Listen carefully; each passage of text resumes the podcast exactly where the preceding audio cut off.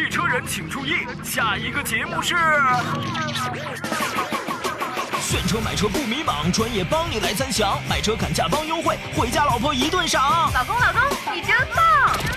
欢迎来到汽车天下。汽车投诉苦难言，质量太差急上访，媒体监督把理讲，公正维权坚决帮。生活美满换辆车，二手旧车直接两，公开透明给意见，心中有数亮堂堂。车辆出现小问题，急得脑门直发凉，望闻问切来支招，故障瞬间一扫光，磕磕碰碰总难免，车险理赔很忧桑，购买使用有技巧，关键时刻准用上，服务活动满汉席，一道一道慢慢尝，享受美好车生活，共同组团去丈量，砍车聊车提精神，犀利辛辣乐飞扬，做个开心老司机，我们保驾与护航。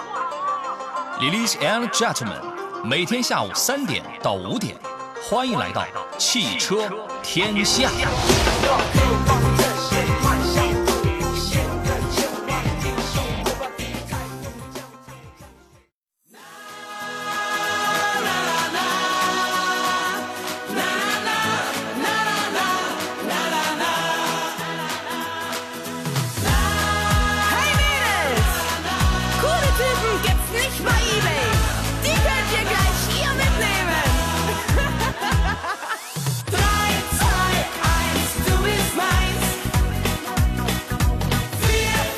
这样的一首开场旋律，会不会让你一扫下午在车舱里的疲惫跟这个困倦之感呢？下午好，诸位，现在是星期二下午的10:03，这里是山东交通广播，每天下午3点到5点准时为您开拔启航的汽车天下节目，我是杨洋。哎呀，甭管我是做到第几期节目呀，每天节目一开始的时候，总有人问，哎，这个时间为什么杨老师还在这加班，还能听到你的声音？对呀，你看铁打了节目，流水的听，每天都会有人问同样的问题。咱们搬家了啊！2月1号开始，咱们就正式搬家了。每天下午的3到5点，汽车天下，我就在这个时间与您见面了啊。今天呢，我这儿说实话，空气质量不怎么好，省内了多地呢，可能还会有这个小雨啊或者雾气弥漫的情况。刚才我看了一眼天气预报呀，说今天下午到8号的白天呢，菏泽天气继续多云转阴，局部将出现小雨天气。那么其他地区呢，天气是多云转阴的。然后潍坊、临沂、日照跟青岛的部分地区呢，今天晚上到明天的早晨前后，继续有雾或者是轻雾天气，所以啊，各位开车出门，甭管是现在还是今晚还是明天，一定要注意集中注意力，保持视野，控制车速，安全天界。今天下午2个钟头，咱们聊选车买车加汽车维权投诉啊。刚才提到了2月1号开始，我们这个新节目正式开播，旨在为大家提供跟汽车生活相关的全方位的服务啊。每天下午2个钟头，从现在开始，我们每天呢会根据节目内容设置的不同，包含有新车对比、选车买车、汽车维权、质量监督啊，然后呢维修保养、二手车、车险理赔等等多个方面吧。所以呢，如果你想这个咨询买车的，想请我们帮忙去优惠买车的啊，汽车质量方面遇到问题想投诉的，维修保养、二手车、车险等方面有问题的，敬请在每天下午的3点到5点2个小时之内来收听，来参与到这档节目。周一啊是这个新车选购，周二和周五呢是汽车投诉维权加新车选购啊。后头这个大家呢，如果说投诉量非常大了，我们都要排队去处理，又恢复到我们以前的，又像我们以前那样了，要排队处理了。那么咱们就少聊点这个新车的话题啊。周三呢是新车加二手车，周四是车险理赔加维修保养，周六是选车买车加维修保养，周天呢是选车买车加二手车。所以今天节目的主题呢，我们重点要关注这个汽车产品的质量啊。如果诸位您遇到了汽车质量或者服务方面的有问题，或者遇到了需要投诉的问题的话，欢迎收听，并且参与到今天节目当中，我们将做出最为客观、理性、合法、合规的分析啊！如果你的合法权益确实受到了损害，我们节目将努力为你合法合理的去维权。今天是新节目开播以后第2期关注汽车质量啊，这么一个内容。如果今天呢，这个大家有一些投诉的问题，可以及时提；如果这个有一些关注选车啊、买车这样的问题，我们也会穿插来解答。说一下我们的参与方式，直播间两路热线已经开通了，号码分别是0531-829-26060或0531-829-27070。另外呢，如果投诉问题的话，您在我们节目以外也可以拨打我们的山东交广的服务电话400-636-1011。山东交广播的微信公众号呢，此刻您可以收听、可以收看我们现在的音频、视频的双直播，欢迎各位留言互动。在这个微信公众号上发送“天下”2个字，可以加入到我们的节目的微信车友群。抖音号此刻开通了直播，各位您可以搜索“杨洋砍车”，第一个“杨”是木字旁，第二个“杨”是提手旁，单人旁，砍哪山的砍。节目以外呢，可以在喜马拉雅搜这4个字啊，同名关注，可以回听我们绿色版无广告版的节目。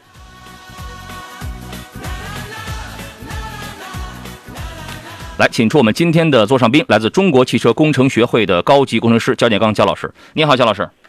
杨耀好，听众朋友下午好，很高兴又和您这个联袂了。今天一开始我们首先回顾一下上个周五啊，节目当中李先生投诉北京现代一家潍坊的 4S 店的那个事情啊。潍坊的李先生呢，上个星期五的时候打来电话，他呢首先他是2018款北京现代途胜的车主，他在2020年3月21号啊，在北京现代潍坊一家叫做尊瑞，叫这么一个名字，尊瑞 4S 店，他在这家店他充值了898元钱，是干嘛呢？是作为一个预付款。当时这个 4S 店跟他讲，你交898可以换购15次的机油啊。然后上周五我们算了一下，合着你就换一次机油，我不知道这个是全包还是有没有空置费的事儿，就是合着换一回机油就是60块钱啊。我们当时觉得非常的不可思议。结果呢2021年初这家店就倒闭了啊，然后呢是由另外一家北京现代的这个4S店接手了。但是呢李先生他充值的这个项目，人家新店是没收这个费用啊，新店是无法兑现的。然后呢这个事儿就很清楚了，对吧？李先生呢从交了预付款到现在未曾享受过一次所谓的换机油的服务。那么从他交完钱到现在，据李先生自己讲啊，说他一共是致电北京现代这个400的客服多达20余次，客服每一次呢都说我们会记录下来，我们会及时的去反映，但是没有回复，未有过回复。那么在近3年间呢，李先生说他只有一次收到了客服人员的这个电话回复啊，说呢会继续向自己的上级部门去上报，但是迄今啊仍然没有任何有效问题的这个解决嘛。所以说呢，在上个星期五我们汽车天下节目当中，李先生现场来进行了这个投诉，当时提出了有3个诉求：一，要么是这个退款；二呢，要么就是换一家店延续服务；三呢，就是客服经理做一个解释啊，为什么说这个3年我打了20通电话一直都没有这个回复啊。上周节目播出以后呢，李先生呢是他这个事儿有没有引起北京现代厂方的重视跟关注？我们现场连线一下他。你好，李先生。你好，主持人。你好啊，这个上个周五节目播出以后，北京现代有没有人联系您？联系了。是什么时间？当天应该是傍晚。上个星期五的傍晚就有人联系您了？哎，对对对。这个是什么人联系的你啊？是一个客服，就是之前我打客服电话联系的那个人，然后他又给我回复啊。怎么说？这个事情有没有出现一些变化？他当时是说，还是说那个，就是我这边的诉求问了一下，就是那个一些情况，就是之前我反映的那些情况，然后他说跟领导汇报一下，之后就没有再回复了。然后就是昨天有一个我们这边的一个 4S 店，就是另一家 4S 店，然后给我打电话说是那个北京现代的总公司那边给他们去电话，反映我这个问题，然后看看他那边能不能给协调一下。然后现在初步呢，就是现在我呢，他给我的方案我也基本上能接受。您说一下他给你是什么样的解决办法？他现在呢，就是因为这个，他现在是相当于帮这个北京现代的这个公司处理这个问题，然后他肯定是不可能接受这个，就是还是换15次机油，也不可能给我退款。然后他就说，给我等价交换2次这个基础保养。基础保养是？哎，对对对。我问一下，就是这个是第三家北京现代店了，是吧？哎，对对对。我给大家捋一捋啊。李先生交钱的是第一家店，我们叫它是 A，A 跑了 ，A 倒闭了。现在在 A 的基础上正在干的是 B， 是第二家店。李先生自己最早是找的是 B， 然后 B 呢是一直说，因为这个钱确实不是人家 B 收的，他无法延续你 A 给你那个承诺，对吧？这个大家都能听明白。然后呢，现在给你联系你，在我们节目介入之后，厂家安排了应该是 C 第三家店。北京现代的4S店联系了你，哎，对，方案就是2次免费保养，哎，对，你对这个方案你能接受吗？能接受，虽然不是我一开始的诉求，但是我也能接受。最起码，我还是那句话，就是最起码他能给出一个解决的方案来。最起码有方案了啊！对对对，最起码给出一个解决方案来，这最起码是解决问题的态度嘛。我们问一下这个今天的专家焦老师啊。焦老师，你说这个 C 有没有可能？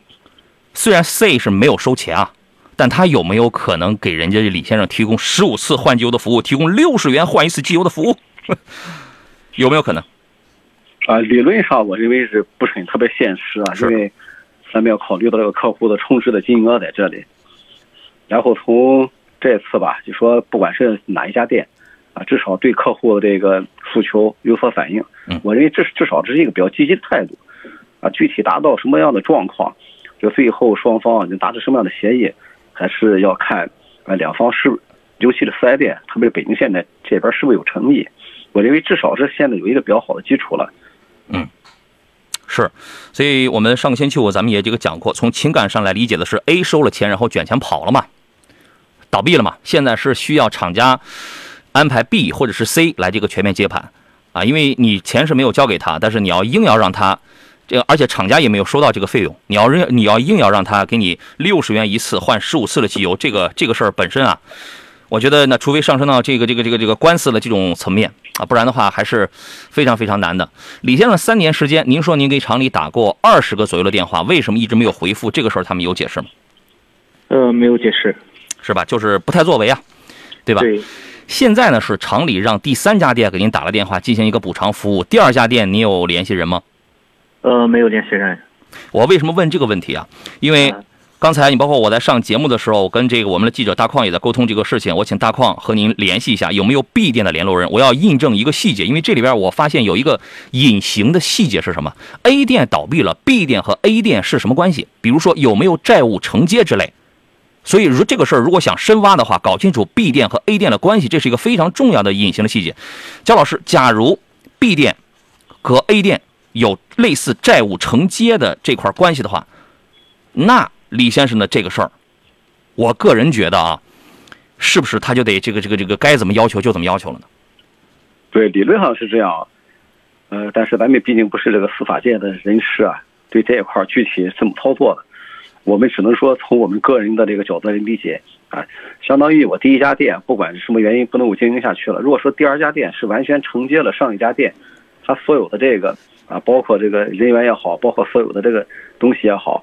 那他就有责任对当时在上一家店啊所这个欠下的债务也好啊，其他所有东西都应该有这个承接。是，这个至少有一个说法认为。对，可是很遗憾的是，李先生呢，第一是并不知道2家店的关系，第二呢，李先生虽然说提供了一个 B 店的联络方式，那么在上节目之前，我们给这个电话打过去，然后呢，经查好像是不是这个 B 店，或者说呢。跟他们现在就是跟这个 B 店现在是彻底是联络不上，我们通过网络去查阅了这个店的一个电话，就想核实一下这个信息，目前还没有联系上啊。我们先进广告，稍事休息，马上回来。每天下午3点到5点，欢迎来到汽车天下。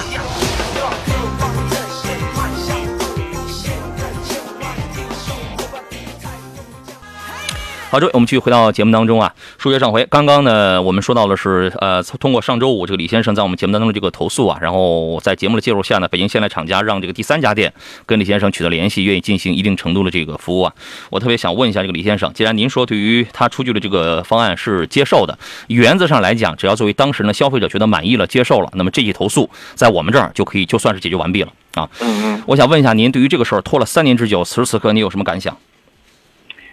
我就是感觉，还是厂家的这个投诉机制，包括这个做事的方式，还是有待完善。怎么说呢？你要说这个问题解决不了吧，那从给你们打电话到现在，实际上第4天就给我了，就是和我确定了这个协商的这个方案了，也就是说4天就给我解决了。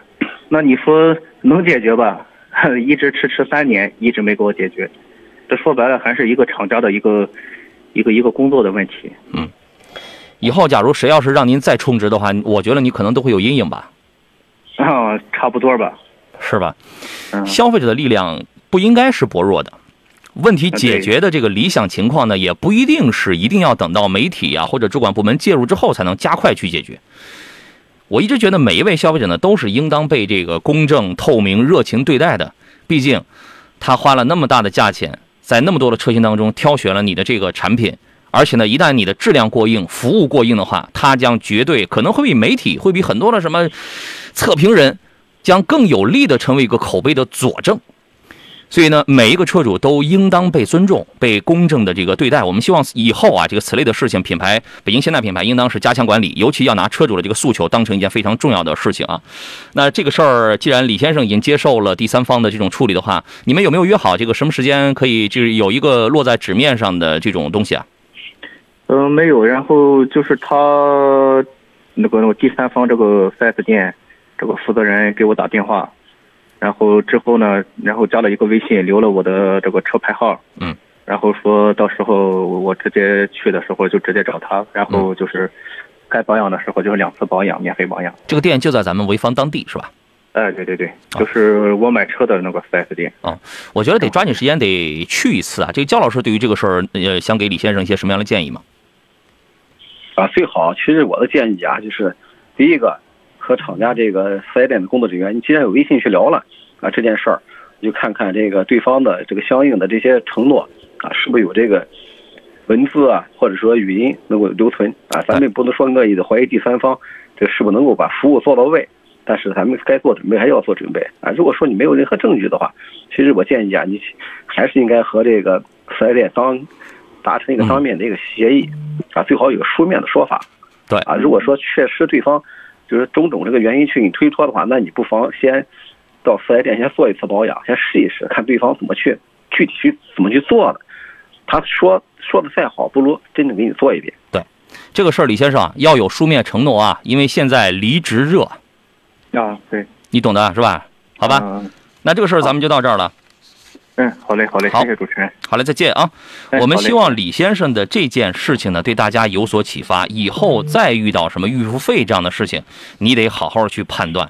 李先生呢，哎呀，他是由于判断咬不准这个 A 店的经营情况是怎么样的，那你咬不准的话，我觉得你起码应该有一个基本的概念：898块钱，900块钱能换15次的机油吗？一次基础油这都不够。所以吧，你这个事儿你得有一个基础的这种认知，好吧？这个事儿我们就算是解决完毕了。上个星期五的节目当中呢，我们关注了2022年度整体汽车召回的情况啊，我们也说了，进入到2023年呢，在刚刚过去的1月份，召回比较多的几个品牌，比如说我们挑出了一汽丰田的皇冠陆放，它呢主要是因为系统升级问题跟其他原因导致了这个召回，仅仅在某网络平台上，今年的1个月1月份，它的投诉量就是251起。啊，陆放的这个投诉啊，它召回啊，这个原因都是完全一样的，就是车机没有升级，反应很慢啊。有的时候呢，这个在不同配置上还会在阉割。上期节目我们也聊了，不注重软件方面的这个升级，可能是部分传统车企的一个通病，会对使用带来一些很大的影响啊。你比如说，车机的开机速度很慢，百度车机的导航误差很大，路线规划很不合理，地图数据都不更新。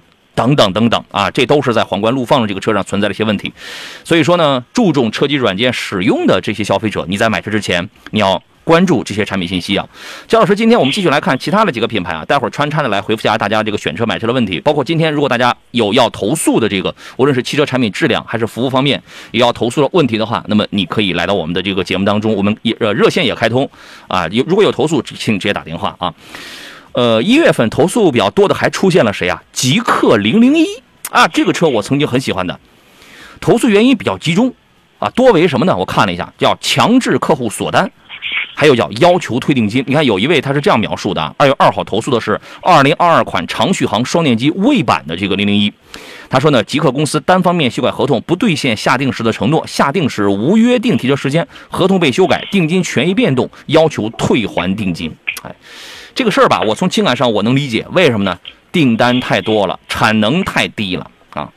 这个新能源品牌在发展道路上呢，肯定会遇到很多的问题。我们不仅要关注这个产品技术质量本身，服务绝对也是非常重要的一条啊。焦老师能谈一下对于这个事情的看法吗？啊，其实是挺两难的问题啊。这个作为这个新能源汽车来讲啊，应该讲我们国内的消费者刚培养起对咱们国内新能源车企的这个信心，嗯。啊，应该讲这个非常重要的。其实我近年一直在关注。其实大家从去年就可以看到，我们这个国内消费者，大家这个消费的这个意向发生变化了。嗯。啊，以往我们买车非合资或者非进口不买，非大品牌不买。但现在很多人可能他本来想买奥迪的，啊，包括我今天了解一个例子。嗯。本来一个朋友想买奥迪的，结果他后来提了一台电动车 M7。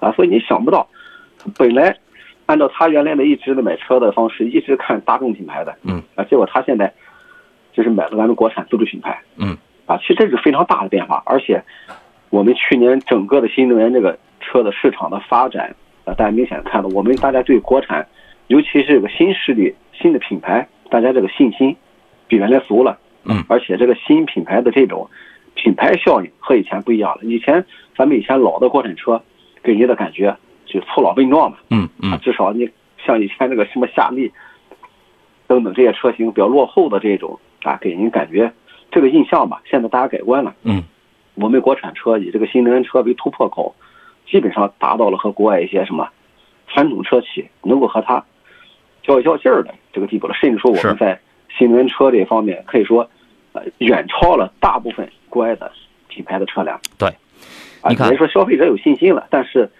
另外带来一个问题什么呢？因为毕竟新能源车它是一个新事物啊，嗯，啊，包括它的整个这个从生产环节啊，上游的不管是蓄电池也好、电机也好等等，它受制于很多行业的一些制约，包括它的产能。大家仔细看一看，新能源汽车制造厂，它有几个有自己的制造厂？哎，基本上都是采购商拼装嘛。对，嗯，很多是传统车企的生产线，被他们来什么租过来生产他们的新能源车。嗯，而且由于是别人的生产线，你就不可能说我在生产线大做手脚，就大规模的去改装它，去适应我自己生产的。还有很多都是其他传统这个车企什么代工的呢。对，它就是要代工嘛，所以代工就不可能自己想法去生产。对，这是第二点。第三点的话是说，啊，由于新能源的品牌太多，它没有形成我单独的品牌的这种优势。比如说我这个几个企业合起来之后成立一个大的品牌，我形成系列产品，啊，我的整个品牌的销量能够提升上去。嗯，结果现在导致什么？我只是在营造一个概念，包括近几年吧，也新出的一些这个，包括蓝图在内，大家看，它出的这个品牌，大家对这个品牌啊。通过宣传对他有信心了，但是你发现你交了定金之后怎么样？他很难。你交了定金之后，他就三个结果：第一是交付给你，第二是交付不给你，第三是你交了定金之后，我要求你，因为现在他是这样，原来你说卖燃油车，甭管你是豪华品牌还是普通合资品牌还是国产品牌，在前些年我就没怎么听说过，你必须得在几月几号几点之前你得锁单。然后现在自从有了第一家新能源车企开始宣传锁单这个概念之后，哎，好，后边跟着一溜的这个新能源车都这样要求了。你比如说我提到这个极氪1月6号当时公布了一个公告内容，说为2023年1月1号上午9点之前下定未排产的用户开放车型切换的机会。然后对于1月6号9点前已经做出车型切换并且这个选择并且锁单的用户，他将尊重用户选择，不做任何调整。其实啊，后边我就不说了。新能源它有很多的这个车企啊，它就是想用一种类似于一种饥饿营销的这个心理，我要求你尽快锁单，然后呢，你只要锁了单了，它就算我一销量了。这是现在很多新能源品牌都在做了这么一个事情，所以呢，就会有消费者说，哎，你这个是不是在强迫我要这个怎么着啊？然后呢，如果说某一些新能源车因为产能的问题，因为去年情况很特殊嘛，因为产能的问题又不能及时交付的话，作为车企你也无法跟消费者去约定你具体的提示时间。你像比亚迪之前跟我们有一个节目听众说，哎，你这个我们没有时间表，你等着就行，是吧？你像这种，我觉得消费者遇到了此类的问题应该会很多吧？您觉得应该怎么办呢？这个其实比较困难，特别是类似锁单的事儿，大家知道也是厂家为了销量保证这个车主不能跑到其他品牌当中去，是对。其实对车企来讲是无奈，但是作为车主来讲的话，其实对车主来讲，我认为是非常不公平的一件事儿。嗯啊，其实我们国家应该相关主管部门如果说注意到这件事儿的话，应该是侧面的敲打这些车企，你不能够把一些不合理的这些做法强加到用户头上去。对。啊，这其实完全是不公平的。甚至说你签的合同，就是本身这个合同出具就是不有利于消费者的，啊，这一点我们大家我认为，从车主的角度来讲，我们应该是积极的去争取，去和厂方啊去投诉也好，向主管部门去讲也好，啊，这件事儿我认为要从根上扭转过来，否则的话，这个坏风气会持续下去。对，好吧，所以说在1月份极客呢遇到了这样一些方面的投诉。另外呢，1月份也有部分消费者反映投诉了奇瑞瑞虎8和瑞虎8 Plus 存在影音系统故障啊，发动机、电动机漏防冻液，还有这个发动机、电动机油门故障、车身异响，整体上就是这几大类的这个问题吧。有车主描述说，刚开始的时候是大油起步或者倒车异响，后边又会出现低速如行的异响。啊，有一位投资车主说，他23年1月31号回家停车的时候，发现这个怠速异响，同时还伴有这个车身抖动，然后他就抖着抖着他就熄火了，还哗啦哗啦还响了1-2秒钟。说现在挂档也有轻微的异响，您觉得这个他们反映了这个集中的异响的这个问题，可能是哪方面的原因呢？姜老师？他讲的这个发动机啊，发动机为什么还是发动机还是有些问题，或者说是用户所用的燃油啊有问题。啊，可能受到污染，因为我们要看它是不是普遍的现象还是个例啊。如果说是个例，那可能是和客户的这个使用的环境或者说所用的燃油有关系。因为我这个确实，包括新车我都遇到过，新车有的车主刚提出车去，第二天就回厂的，结果我们发现什么？他加油没有在正规的加油站去加，加的油的这个品质不好，这第二天发动机光能就亮了。因为一般来讲，你新车你第二天亮灯，大家会认为这个车是有问题。那实际我们检查的结果什么？车用的油不行。首先我们要排除掉个人的这个因素，剩下的呢，我们才交给这个车辆的故障，对不对？对，所以说在这方面的话，当然我也很理解咱们车主，尤其新买车的车主朋友，他们这个对新车的一些诉求。但是我们确实一定要去想一想，我加的油是不是正规的？我的使用是不是规范的？除此之外，如果说还有这些问题，那我们很有可能还是车的本身的。缺陷啊，或者质量问题所导致的。是，请大家一定要这个关注，我们经常在节目上会给大家这个星期2、星期5的时候会透露近期哪一些这个汽车品牌啊或者单一产品出现了一些质量或者服务上的问题，大家关注这些方面啊。我们进入广告，马上回来。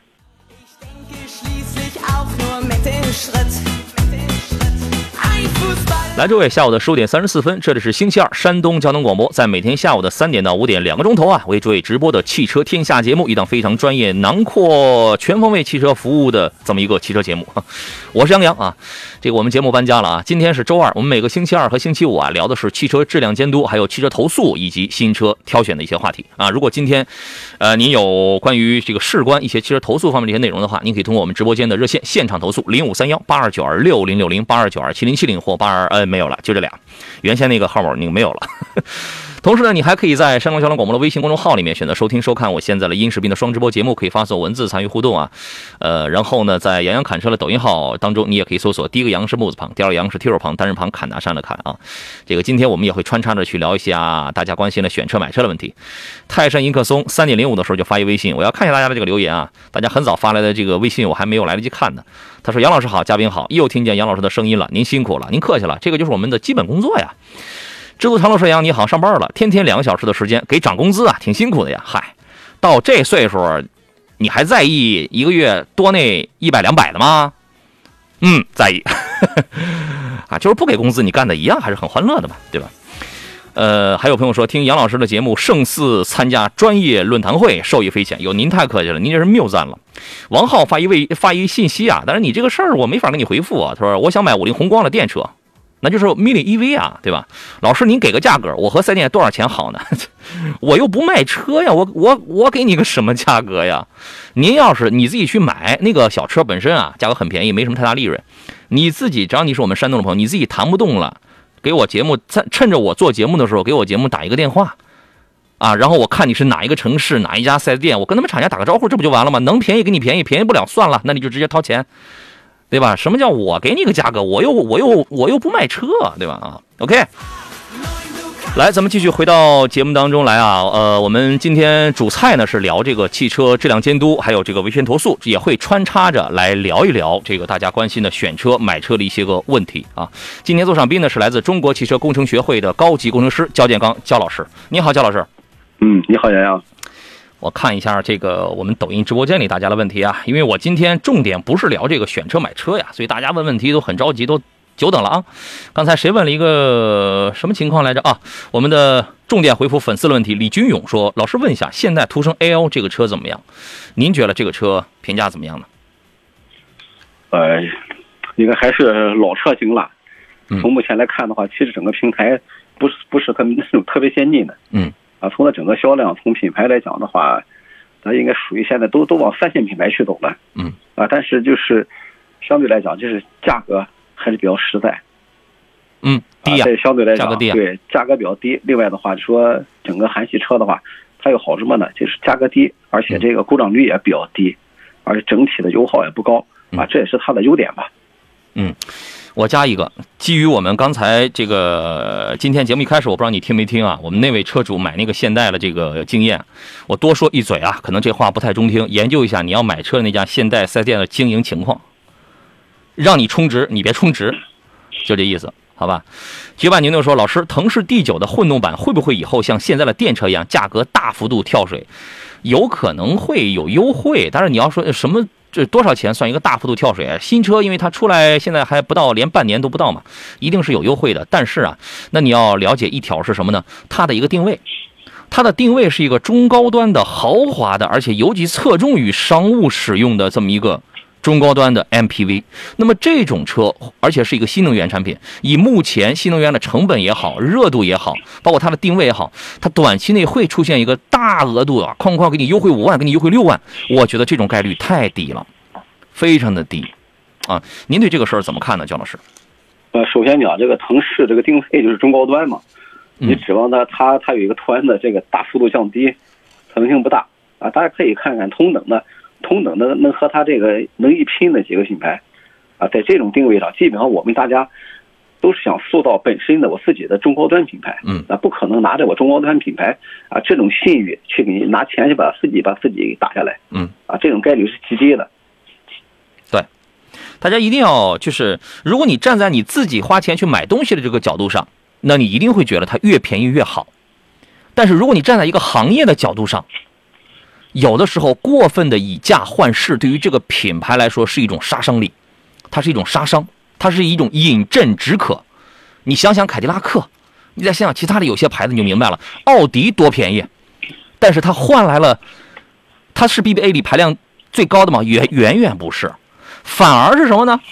涨了价了，宝马原来天价了，奔驰都比它销量高。所以说呢，你要看它所面对的消费群体的是什么特点。你如果说这个车本身就是中高端的，我瞄准是中高端需求的这波人 ，OK， 这波人是希望价格大跳水，还是希望我买的这个东西可以有一个很稳定的一个价值？对不对？所以说，我们话说回来啊，咱们不扯远，这个车短期内不会出现一个很大的这么一个跳水。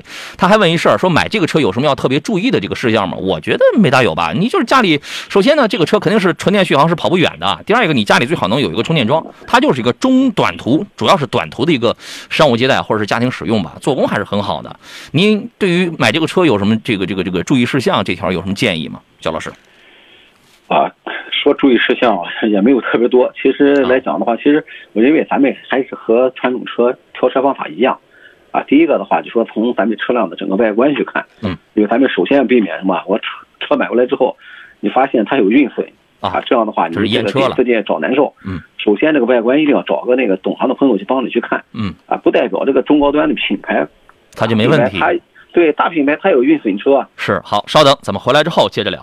来，我们回到节目当中，大品牌也是用板车给发过来的，对吧？啊，对，这是一点。第二个的话，就说啊，既然咱们也作为一个新势力、新品牌了，你至少要对这个车有所了解啊，了解它的口碑。虽然这个车上市时间不长，但是毕竟还有部分客户已经尝过螃蟹了啊，所以你先看一看咱们以前老的客户一些反应，嗯啊，然后呢，你去真正坚定的想买这台车的话。再到现场去了解这台车，你不要说我就看它一遍，你一定要下单，啊，其实这个事儿我认为你还是要谨慎，那毕竟这个买车这个大把银子，除非你就不缺钱，是啊，这样的话你去看车的话，就说对车的所有的功能啊，你一定要去看，第一眼你要喜欢这台车，嗯啊，第二是外观，第三是车辆这些啊，包括内饰也好，包括它整个的电子的配置，包括你对这个车一定要试乘试驾，嗯啊，这一点很重要啊，千万不要不试。你不是的话，你包括我记得前一阵我看了一条消息，咱们有一个车主朋友买了车了，结果第二天去洗车发现发动机里边是锈的。你说这个车主多粗心，买车的时候你连这车都不看吗？连机器盖你不掀开去看吗？就是这种例子不胜枚举。前些年咱们处理投诉的时候，有的是这种买完了车都过了很久的，都过了很久之后，突然有人告诉他这个车是什么，是受伤车啊等等，这种事儿不胜枚举啊。好吧，刚才问那个途胜 L 的李军勇说，前头现代投诉充值的事儿，我听到了，自己知道了，谢谢老师啊。对，这事儿听上去呢有点像是一个笑话，但是呢还是多留个心啊。我们再来关注一个事情啊，一个汽车质量方面的一个问题，然后待会儿穿插来回复大家这个选买车的一些提问啊。前段时间有一位理想，咱们这个事儿要说的是什么？是跟这个驾驶辅助功能的可靠性是有关的。这个事儿呢又出在哪个品牌？理想啊。前段时间这个有一个理想 L8 的车主呢，他在网络上发布了一个消息，说自己有一天晚上开着车的时候，突然发现这个车辆的感知系统提示后方有人追车，检查以后呢，确认车后是并没有人的。这个事儿过后呢，理想汽车官方回应说呢，出现这个情况是因为理想 L8 Pro 就是 A8 Pro 平台的 4.2 版本，它的这个视觉感知算法存在一个 bug， 由于事发当晚是下着有这个小雨天气啊，系统误把雨滴识别成了行人。虽然说是虚惊一场，但是这个事儿出来之后呢，顿时就引发了业内对于驾驶辅助系统可靠性的这种热议啊。现在这个智能汽车已经成为了全球汽车产业发展的一个战略方向，那么驾驶辅助技术一定是它的一个核心。现在咱们国内啊，虽然我记得从去年好像是1月1号左右，具体我记不清了，咱们国家有了一个自动驾驶的一个国标的法规，但现在在实操方面呢，我们还是普遍水平都是在 L2 阶段，就是部分的自动化这个还是要人为的去这个监管，但是就是这个部分呢，确实暴露出问题是很多的。我查了一下某投诉平台的这个数据，2020到2022这2年时间之内的行车安全辅助系统故障的投诉量始终都很高，已经成为了除了什么影音系统故障投诉和车载互联故障投诉之外，排在第3位的汽车智能网联投诉的反映的这么一类的问题。 L8 的这个视觉感知系统出了这个毛病呢，在其他车型上也有遇到过。我不知道大家有没有平时刷短视频或者从网上有没有看到过，前年的时候说有一个特斯拉的这个车主，他停在车库里，我看过俩，一个是停在车库里，一个是好像是开车那个我后边说这个是在国外，他开车经过一片无人的这个墓地的时候，然后在那个中控屏上显示啊，感应到了很多的人影。好家伙，我觉得我现在这样一说的话，大家听上去都你看我们导播吓得冷汗这都下来了是吧？啊，没事儿，只要你心里没有鬼的话，这个咱们这个世界很清平啊。然后后来就是我刷到有一个短视频嘛，说在自己这个地下车位上停着的时候，就又检测到旁边哇有好多的这个人在那儿走。这种情况你现在我们听听觉得挺可乐的，但是你想，如果我们是在一个高速行驶的状态下，如果突然检测到有人影或者有怎么样，然后呢这个不可怕，可怕的是如果说这个车辆的系统它自己产生了误判，执行了一个紧急刹车或者其他的什么紧急避让，那我觉得这个后果是不堪设想的。对于车主的人身安全会形成一个非常严重的威胁，所以说才会引发很多人讨论，说最可靠的还是人，这些只是辅助啊，对吧？然后厂家也出来也甩锅，我们只是辅助啊，你不能，我们不是完全自动，是吧？对于这一类问题，焦老师，您是一个什么样的看法呢？啊，其实刚才讲到这个杨讲到这个 L2 这个技术啊 ，L2 的技术其实严格的来讲还不够说这个自动驾驶，到 L3 的话还是在人工监控之下的这种智能驾驶。啊，自动驾驶，因为 L2 的话，它基本上像车道辅助啊，车道保持啊，或者说我到自动泊车，这些属于什么 L2 的一些功能。对，啊，而这个功能的话，相对来讲的话，就说，还属于这种咱们智能驾驶当中比较低级的一些运用。嗯，啊，但是从咱们整个这个大数据算法来看的话，基本上有2种啊，一种的话我是通过激光啊，一种呢说是我通过这个光感啊传感器来进行。但是不管是哪一种，它最后都是要通过传感器，通过相应的这种 CPU 处理器对这些接受的数据进行处理。嗯，而这个处理它相对来讲，它的运算量很大，想达到人脑的这种运算量就很困难。嗯，啊，也从目前来讲的话，说我们 AI 功能只能说是接近或者刚略超过啊人脑的这种计算功能，但是它不能够完全的取代人的大脑。嗯，从目前来看的话，说啊这些技术来讲。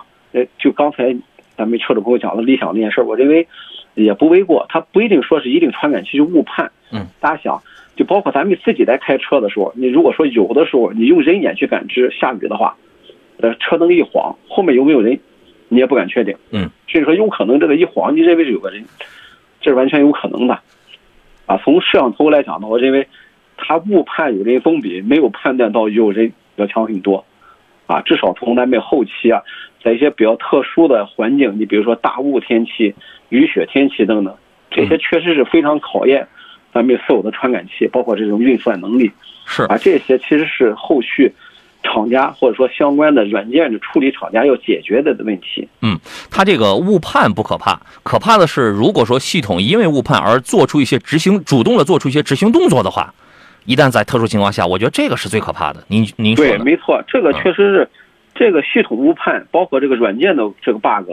大家看这个特斯拉前一阵儿在国外召回，它其实制动系统本身那个软件的 bug 所导致的嘛。嗯。啊，你不能够说它一定没有问题，对，肯定是存在问题的，否则不会说因为制动系统去召回。对，啊，但是由于这个特斯拉它比较特殊嘛，咱们你去跟踪它的软件去分析来好，这个确实有困难，因为很多信息厂家它保密，对，我们第三方拿到的你不敢保证，我只能说不敢保证100%一定是最原始最原始的数据。对。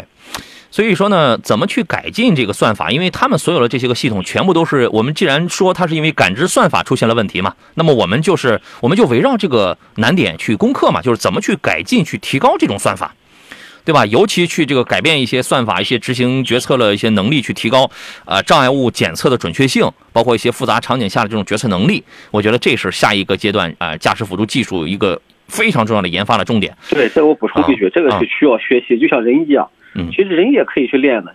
你比如说，咱们这个赛车手，他的反应，他的灵敏度，包括他对这个路况的感知，他比咱们常人强太多了。他开车可以开到200公里以上。但是我们常人能开吗？你超过189或者到200之后，你的动作可能在时候已经失控了，稍微动放慢，可能咱们也说了，这个造成的结果咱不好再说了。但是赛车手他经过严格的训练就能达到。其实 AI 智能也好，包括咱们现在软件的算法也好，它其实慢慢都是通过这个不断的计算去这个 AI 的智能去学习这些所有的功能。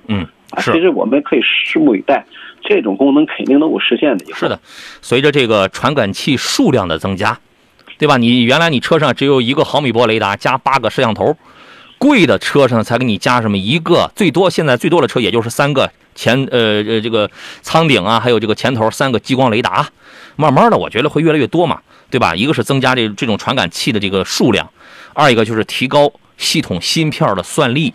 我们讲什么几千 TOPS， 你那个可能才100 TOPS， 那你这种算力可能它就是不大行嘛，是吧？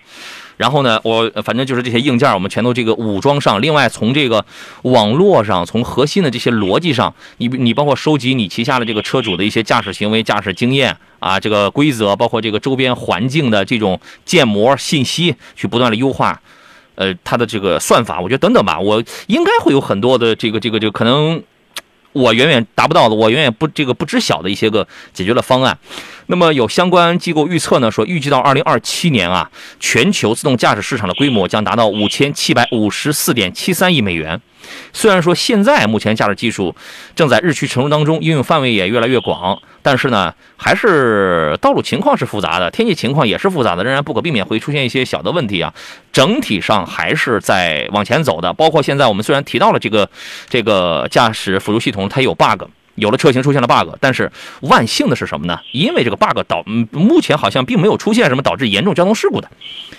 啊，目前好像还没有这个听说，但是作为车企来讲的话，如果说已经出现了有一些检测到的，我们刚才前面说了这种不太好的这种可能的话，为了避免这个新车带病上市啊，所以还是要不断的去优化，好吧？大家在买车的时候啊，现在在买车一定要注重这些方面的功能，但是说实话，你真的是不能完全依赖这些功能。OK， 这个烟台的朋友近卫坊青岛部说，洋洋这个段子瘆得慌，这个不是个段子啊，我觉得很多人应该都看过那个吧。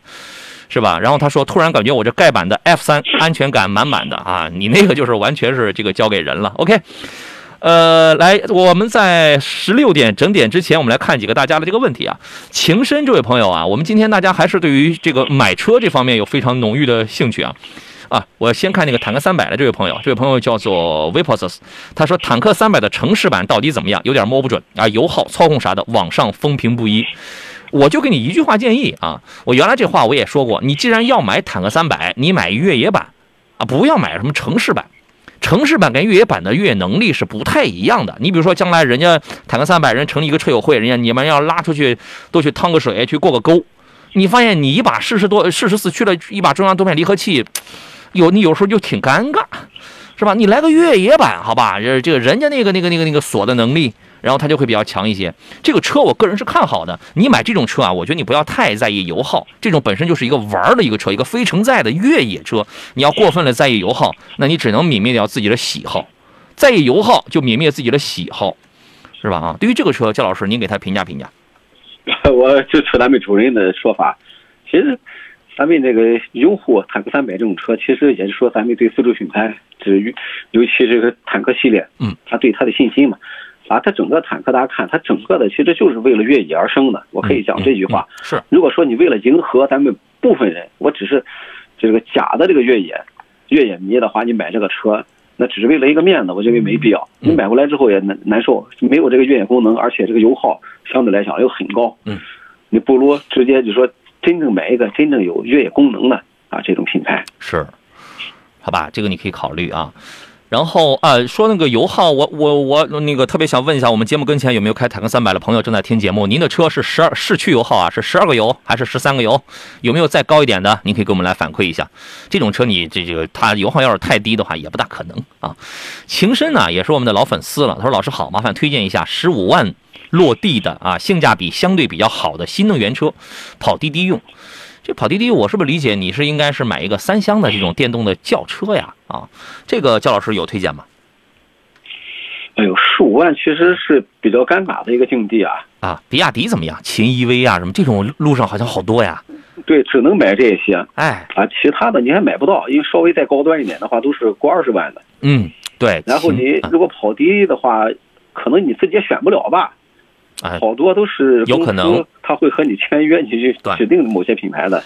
对，有可能你反正你先看你自己能不能选。如果你能选的话，你比如说跑400多公里吧，比亚迪秦的这个 EV 啊，然后还有跑500公里什么几何，对，包括长安的一些系列等等。哎，长安有很多的，长安有很多的这个新能源，那个 EV460，它跟那个秦 EV 差不多，就是一个价位的。还有那个什么车可能稍微小一点的那个续航也在400-500之间的那个谁几何 A。对吧？这些我觉得就你就拿一个小马扎，你坐在路边，你看那些这个滴滴是吧？哪个车电动的跑的比较多，然后你就可以侧重一下那个。还有一位朋友问的是啊，我们还有40秒，回复完这个问题之后进入整点广告啊。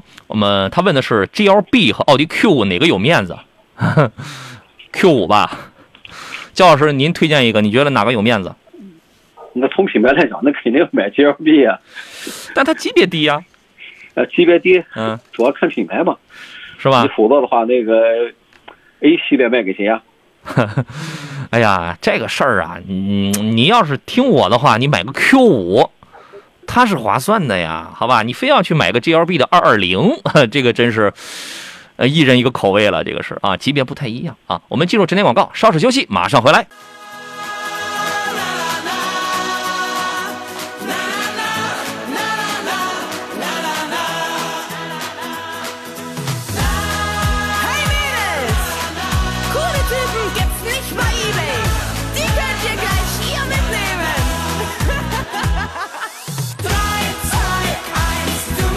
来，各位，现在来到了下午的16:03，这里是山东交通广播，在每天下午的3点到5点2个钟头为各位直播的专业汽车节目《汽车天下》，一档全新的节目啊，开播自2月1号，今天是我们的第7天的节目啊，我是杨洋。这个凡是在上午时间段找不到我的朋友，以后就养成习惯了啊，每天下午的3点到5点来找我就可以了。我们2个钟头啊，每天会根据节目内容设置的不一样，包含的内容也不太一样，整体上我们这档节目将全方位的服务您的一个所有的汽车生活吧，包括这个新车对比挑选的，选车买车都可以来找我们，汽车维权的，质量监督的可以来找我，然后维修保养、二手车车险理赔的都可以来找我们啊。今天每个周二和每个周五我们重点聚焦的内容是汽车投诉维权，还有这个质量监督。那么也就是说了，如果您在今天刚好听到了我们的节目，而恰好非常的不巧，咱们不能说不幸啊，就非常的不巧，您刚好遇到了一些不太公正的一些待遇，无论是汽车产品质量还是服务方面的需要来投诉，那么你可以参与到我们今天的节目当中来，电话是0531-8292-6060或0531-8292-7070。虽然我们是一个新节目，在一个新节目里刚开始做这个汽车投诉维权，但是我个人做汽车投诉维权之前有着多年的经验啊，因为这个东西啊，我们略懂，关键是我们背后有非常强大的这个专家团，也在给我们提供非常强有力的一些个支撑啊。我们希望啊，就是如果你真的遇到了，我希望大家都遇不到。你都遇不到的时候，我们节目我们可以去做点别的内容啊，我们开心的开玩笑，对吧？如果真遇到的话也没有关系，可以来找我们节目，我们会做出最为客观、理性、合法合规的这个分析建议，努力维护你的合法合理的权益。好吧，当然今天节目当中，因为今天是我们这个投诉板块的第二期节目啊，我们第一期节目收到了2个投诉啊，基本都已经解决了，有一个是当场解决了，有一个是在我们节目上周5播出之后，我们的潍坊的那位李先生立马就接到了这个厂家的重视跟这个电话，今天我们做了一个回访，然后问题也解决了啊，所以第二期节目啊，这个目前大家好像还没有什么要投诉比较多的一些情况，也没有关系，我们也可以穿插着重点回复一下大家关于选车、买车方面的一些内容啊。直播间两路热线已经开通了，号码分别是053182926060或053182927070。四者无语说，老师不是汽车天下吗？是呀，我刚才有说错节目名称吗？没有吧，我们外边可是坐了一堆人呐，我要是说错了，他们都会进来打我的呀，好吧。除了热线之外呢，山东交通广播的微信公众号也在进行音视频的双直播，各位你可以发送文字问题参与互动啊。杨洋侃车的抖音账号，欢迎各位也可以进入来啊。杨伟峰说，每天上午11点听节目习惯了，到点听不到了，很别扭。哎呀，所有的别扭都需要习惯来进行冲淡。OK， 杨洋侃车的抖音号也在进行直播。节目以外，想回听我们绿色版无广告节目的话，你可以在喜马拉雅平台搜索“杨洋侃车”这4个字，找到我们的声音专辑。因为这么多年啊，我们做汽车节目16年了，我知道这个我们有很多省外的听众，而且我还有国外的听众啊。然后有的时候大家这个听不到我们的节目之后，就特别的焦灼呀啊。没关系，我们尽可能的给大家提供多种节目的这个联络方式啊。今天嘉宾呢，座上宾是来自中国汽车工程学会的高级工程师焦建刚焦老师。你好，焦老师。大家好。咱们来看大家的这些个问题啊。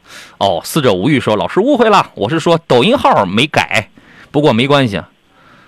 对，抖音号我这个名称我是没有改的啊。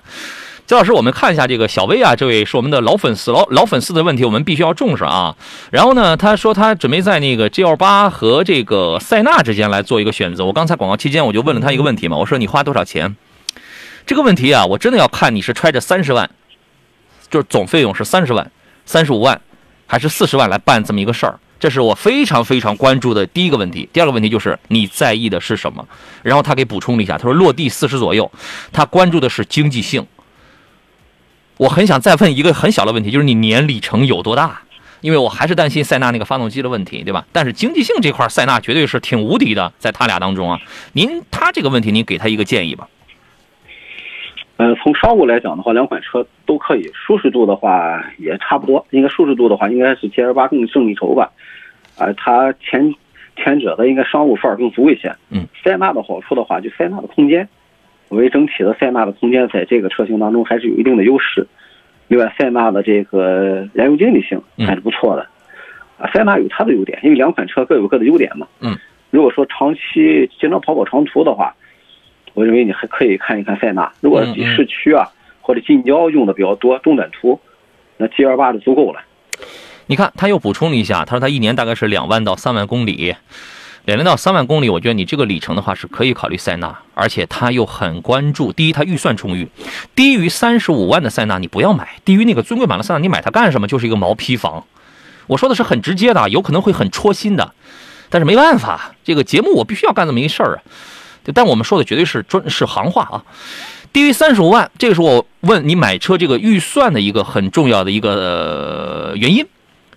所以你说你40万 OK 啊，你配置上来了，因为30万的尊贵开始往上走的塞纳配置才能叫一个车的这个配置，你懂啊。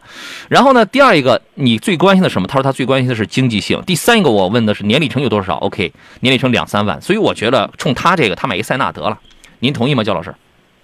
还可以。对，你买一塞纳啊，40万落地你能买一个配置挺好的这个塞纳。但是话说回来，它是一个家用的一个 MPV 的风格，卖的最好的是 GL8 嘛， GL8 是一个家商两用的风格，而且你揣着40万去买一个 GL8 653的配置也一点不差，除了经济性稍微弱一点之外。OK， 斌哥的问题是48伏轻混和油电混合有区别吗？那这区别太大了，您给系统的解释一下这个问题吧，焦老师。没有听清楚。第一，48伏的那个所谓的轻混、弱混和这个真正的油电混有区别吗？那肯定有区别。是这个48伏，我给大家举个例子，48伏相当于什么？在常规的发电机的基础上，把它的发电机强化了，它的皮带强化了，相当于这个发电机在偶尔的状况下，它可以变成电动机，也相当于在发动机这个前边，咱们正常是靠这个气缸内的燃油工作去发出动力的。但48伏呢，这个发电机在你需要额外动力的时候，它把它变成电动机，额外给你施加，因为这个48伏这种叫微混了，这种应该是以前很早这个技术，在以前国外的80、90年代，美国人就用上了，但后期这没用的结果什么？它的燃油经济性不是特别好，而且从整车来讲的话，你想48伏，我还要加后边加个大电池，整车的重量又增加了，从整个角度来讲，它包括它整个车的这个使用的燃油经济性，它不如咱们正规的这种混动插混。而且它现在这种车故障率也是比较高的，大家可以看一看，不管是奥迪的、是奔驰的，还是其他车型的，之前奔驰的那个48伏投诉的确实很多，很容易故障率很高。对，我们原来在节目上我开一玩笑，我说像48伏这么简单的东西就不配出问题，能比两节干电池能好太多吧？能那个好不了太多吧？理论上来讲，当时我记得好多年前我看过有一个资料数据，说是48伏能节能多少来着？10%。10%到15%是吧？不可能，实际效果不可能的，对。实际的话，它最高到个8%就到10%了，实际是到不了的。然后呢，当时是有这么一个理论，后来我在节目上跟大家也说了嘛，慢慢的，你比如说离我比较近的，我在2年前我开那个别克昂科威 Plus， 那个时候不是就开始带那个48伏了嘛，然后我就发现它对这个油耗实际帮助。我就没发现它能节油，但是可能它就是我没发现。但理论上来讲，这个东西对节油的这种帮助太微乎其微了，所以我把它认为是什么呢？无非就是对冲掉一点起步的那种，你说顿挫也好啊，你说衔接不畅，在低档位衔接不畅也好，我觉得它在这个方面好像还有点帮助啊，是这样吗？这是它的优点，这是它的优点。另外的话，就说它确实有一定燃油经济性，这个经济性在哪呢？就是说。我这个车辆在滑行的时候，常规的车咱们不能够是去省电的，它可以去回收电的，分出起来。但相对来讲，它和这个车的整车的这个价格或者价值相比，能源消耗比太低了。对，唯48伏它就是国外的厂商，它因为没有这个正规的这种插电的或者在混合动力上没有很过关的技术，又基于就相当于我化个妆吧。戴个面具，假装我是新能源吧。为了骗绿牌，我说句话，为了骗牌，生产这种车。对，好吧，那咱们就这么个问题了啊。然后野猪佩奇呢是我们的新朋友，他说我想咨询一下昂克旗这个车值得入手吗？30万左右预算有什么推荐吗？30万你能买到了这种中大型的车还是比较多。你比如说你30多万啊，你再添个几万块钱，它的昂克旗的一个主要竞争对手，第一是和自己同平台，但是可能。不同命啊，同平台不同命的凯迪拉克 XT6， 它俩其实是一个平台的车子，你知道吗？通用的 C 平台，还有一个是大众家里什么途昂，然后呢还可以有什么这个其他的什么福特探险者，当然这个就是价格你可能都要多少它都来回浮动个几万块钱。但昂克旗这个车呢，我先说缺点吧，我个人这个车我是推荐的啊。我说缺点最大的有2个，第一个是刹车真的很软，你最好先去开一开，你先适应一下，它的滑行距离真的比较的长。然后第二一个呢，而且头段是空的，你知道吗？你要适应，因为而且车也比较大。第二一个，它的车机系统真的是比较糟糕的，我就提这2点，其他的倒都无所谓。你说它油耗高吗？好家伙，你那么大的车，你在那儿了，对吧？您对于这个车怎么看呢？这款车相当于通用推出这个中大型的 SUV 啊，但相对来讲的话，这款车它可能过于想营造什么这个家用的这种舒适度啊，还有包括有人在讲。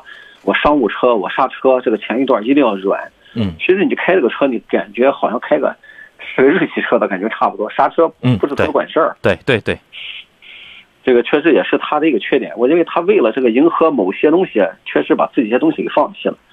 说到这个车机，这是传统车企的最大的弱项，你就不用多说它了。基本传统车企都差不多。这个通用的车机好像一直不是什么强项，一直没多强，是这样。而且通用的电器故障率也不低，嗯，特别是它那个 BCM 车身控制系统还是比较弱的、嗯、啊，还有变速器差一点。对。但是这个车我为什么我觉得是可以买的啊？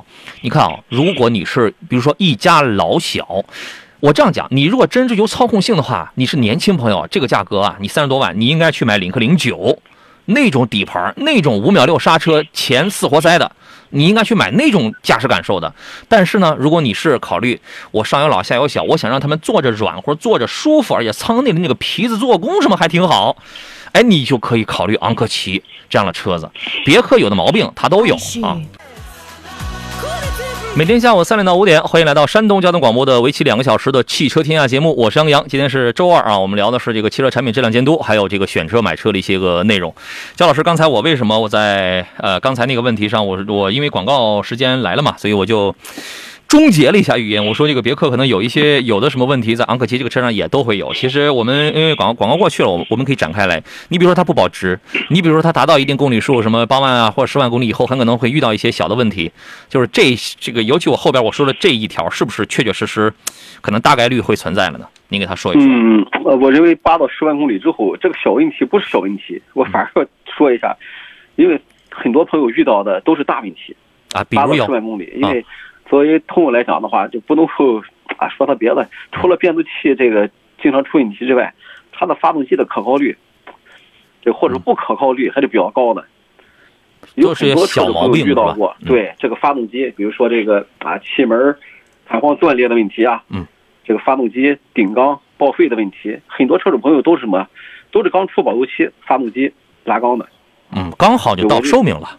对，我就说这也行，但是您知道了，而且这个质量问题厂家也不承认，因为出保修期了嘛，啊，对于车主朋友来讲，你这个换个发动机5到8万，谁说5到10万？嗯，你30万买个车，你再花近10万再换个发动机，大家可以去考虑。是。好吧，这个车可能后期啊，可能确实到了一定时候，到一定公里数啊，你就得花钱。但是前期来讲的话，哎，它性价比还是可以的。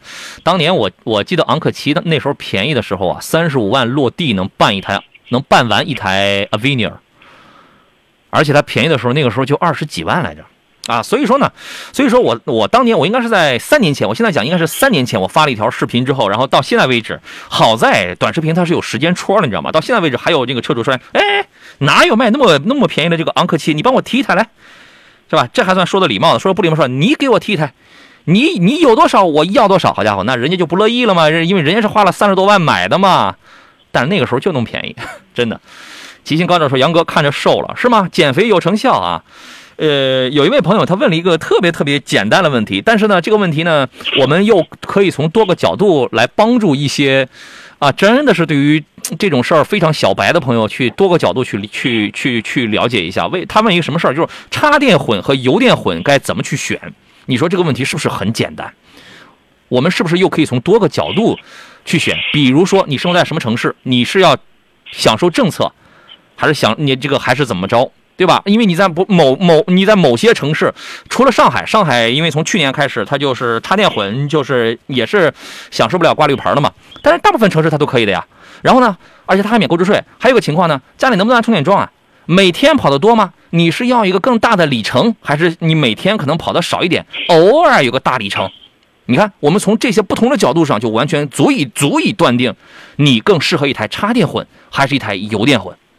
对不对啊？您给他解释一下，我觉得不太明白这个事儿的人，应该还会大有人在吧？啊，其实咱们主持人已经很专业了，说的非常清晰了。这个插电混的特点的话，其实咱们可以这么去讲，这个插电混它和咱们这个纯油电混的区别什么呢？就是纯电的这个续航里程要长，嗯，啊，你的油电混基本上说起步的这个纯电里程非常低啊，一般来讲的话就是30-40公里以下。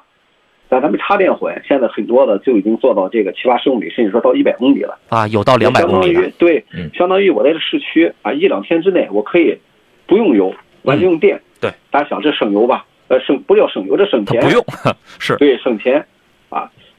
而作为油电混来讲的话，你只要发动机这个稍微需要，咱们车稍微需要点动力，那发动机必须要工作的。嗯。而且它本身那个电池的这个后边动力电池它本身的容电量比较小。嗯。啊，我只要一用电，那马上它就处于有亏电状态。那发动机要怎么样？要给它补充电，否则的话，那可能连起步都起不了。嗯。而插电混呢，就解决了这个问题，就是它纯电状态之下可以解决很多问题。大家想，这个插电和混动。啊，纯混动，其实在美国的话，美国我记得有一个加利福尼亚，它最早的时候要求什么呢？啊，很多年之前了，就2000年之前，它已经要求什么？市区所有行驶的车必须零排放。嗯，大家知道零排放什么概念？那只有电动车或者纯插电的车。嗯，也就是说你在市区发动机是不允许着的，所以说在这种状况下，你必须用这个插电混或者纯电动。是，而油电的话，你连用都用不了，因为它里程太短了。我不能说我可能我开30-40分钟都可能出不了市区。你像咱们济南市区这个有早晚的高峰期，有可能你1个小时出不了城，你发动机难道能不工作吗？对，如果说咱们由于法规不允许你发动机工作，那你的车直接连门都出不了。啊，这时候就体现了什么？插电混的优势。我可以，我用电可以完全耗完这1个小时没问题，出市区是没事的。对，它可以满足我们日常的。出行的需要是，其实我个人感觉呀，对于大部分我们的这个普通消费者来讲的话，我们可能工作啊、生活节奏都忙忙碌碌，但是也都相对比较的固定。对于可能对于大部分人来讲呢，插电混是一个很好的一个产品，享受政策、节能，两头都占。该用电的时候，我只要在那个里程之内，我一点都不含糊。当然，它得有一些先决条件啊，对吧？你得能安一个充电桩啊，是吧 ？OK。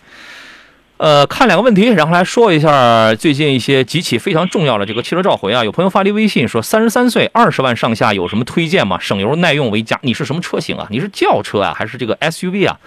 理论上来讲呢，你可能其实你要真想省油的话，瞄准3个因素。第一呢，车轻薄点了，发动机这个耐用省油为主的为先的。第二，排量别那么大。第三，尺寸别那么大。你结合这3个条件啊，你比如说日系的排量都不大，日系在20万的无非就是 1.5T 跟 2.0 升嘛，你说它费油它能费哪儿去 ？1.5T 的 CRV、 1.5T 的新奇骏、 2.0 升的荣放能费哪儿去？尺寸也没有很大，就是一个从紧凑往中级过渡，比紧凑级稍微大一点的那种，我觉得你在这里边挑挑就行啊。当然还有轿车，现在不太明白你要选什么车啊，焦老师您给他个建议吧。啊，还是这个范围太大。因为首先有一个这个车型要知道是 SUV 还是轿车，对啊，然后的话有大致的一个品牌，就在这个区域范围内，你看看大众的车企一样啊，大众的车在这个区域范围之内也是比较省油的，而且这个动力性啊，虽然说可能 1.4T 的差点，但是基本上还是够用的。对，如果是20万，他揣着20万去买车的话，我觉得没必要买 1.4T 的。这个是没有必要的，这个就有点是吧？你比如说你要买个 EA211 的这种 2.4T 发动机啊，你就，或者是啊，有人还推荐了什么奥迪 Q2 啊，什么 Q3 这样的车子，对它是能买，这也是 1.4T 的。除了豪华品牌之外，如果你要豪华品牌你可以买嘛，就这种 Q3。但是你要买合资品牌的话 ，1.4T 的车它的主要混的这个阶级、混的这个区间是在15-16万上、14-16万上，你没必要揣着20万还去买它。好吧，这个你可以吸收一下啊。我们接通热线上等候的这位朋友，你好。喂，你好。你好，欢迎您，请讲。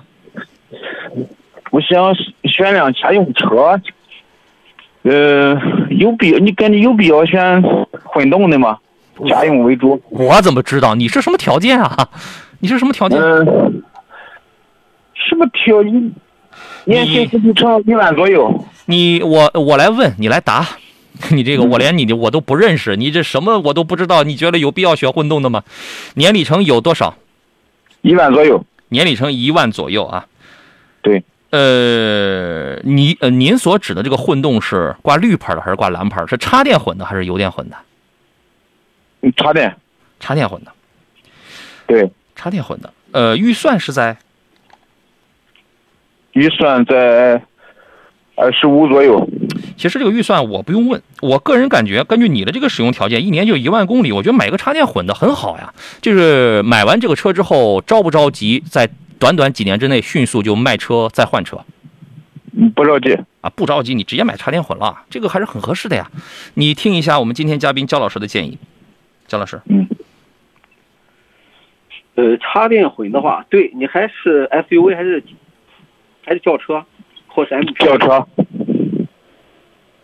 他说轿车。轿车的话，你可以啊，一般这个插电混的话，像这种的话，一般还是咱们国产的比较多。你是倾向于国产还是合资的？合资的话，基本上都是48伏的。也有那个什么大众的 GTE 啊，轿车啊，首先我给你一个建议啊，嗯，20万，你是25万左右啊？对，他讲25万，25万左右，插电混的轿车相对来说远远不如这个价位插电混的 SUV 销量更大，选择更多。嗯，你是必须就想要一个插电混的轿车，对吧？我现在拿不定主意，也不想买这个插电，也不想买新能源。你如果你所指的新能源是你不想要一个纯电的，对吧？纯电或者插混，嗯，这个不想要。嗯，他是这样，我先给你一个建议啊，这个待会儿你可以跟焦老师再聊一聊。您一年就1万公里，说实话，你无论你就是买个纯油车，也不会让你多花太多的油钱。对，我也是这样考虑的。但是你听我说啊，但是你要买个插电混呢，第一呢，你是跟上政策了，对吧？第二呢，是享受节能环保嘛，是自己去做这么一个贡献。第三一个，这个插电混的车呀，你这个一般来讲，插电混你只要跟电沾上边，它这个驾驶的感受是什么呢？低速用电很安静，而且很快啊，很轻快啊。我们身边有很多的朋友，就是开上了这个跟电沾边的车呀，你让他再去开一台纯油的车，他有的时候他都不乐意。你要单纯从经济性这个角度考虑，你一年就1万公里，我说实话，你一年就几千块钱的油钱啊。对，这个反正你又不短期内，你又不着急去那卖车，所以这个是我给你的一个建议。你这个里程不足以决定你是买一个什么车。你家里能安充电桩吗？嗯，可以安。哦，可以安啊。来，接下来听听姜老师的。其实我听了半天，我认为啊，我建议咱们车主朋友，你纯粹买个油混、纯油车就够了。因为从你这个使用的角度来讲啊，从咱们整个这个啊新能源这个发展的势头来讲，这个至少在10年以内，这个大规模的这个完全普及应该还做不到。因为从城市化来讲，这个充电桩的安装就是一个很大的问题。那个从你这个用车的环境，包括你这个一直在犹豫于插电。啊，还有咱们这个纯油车当中，我认为你直接买个这个主力的20万以上的啊纯燃油车就够了。而且在这个价位当中，这个车太多了，好车太多，可选择余地非常非常多。25万左右，给推荐一款纯燃油车来。什么要求？多大年龄？嗯，40。什么要求？嗯，风险。还有吗？这好像没有。买个亚洲龙吧。好，想到一块了，老师。对啊，亚洲龙就哪个配置了？看你的预算，你25万你能买到一个中配了。就根据你看，我们所有的这些个回答，一定是根据你的这个条件来的。你现在你回过头来，你要是有录音，你就能想明白了。我们一定是根据你的贴身需求来去考虑的。我觉得亚洲龙符合你这个年龄，尤其你就要省心，就要省油。你一年1万公里，你还那么在乎省油的话，我觉得你买这个可以的。亚洲龙，对，而且这个再添一点银的话，那些亚洲龙的混动也能买得到，也没问题。它一年就1万公里，这个混动还是要慎重的。对，一年1万公里那个混动慎重碰。雷克萨斯200可以入手吗？你25万买不到啊？没必要，我给你买不到，因为一个是价位稍微差一点，另外的说你买到这个200的雷克萨斯啊，因为它属于一个低配的车，哎，和亚洲龙的这个虽然说它的品牌要好，咱们这样啊，先打断进广告，回来之后咱们再聊两句。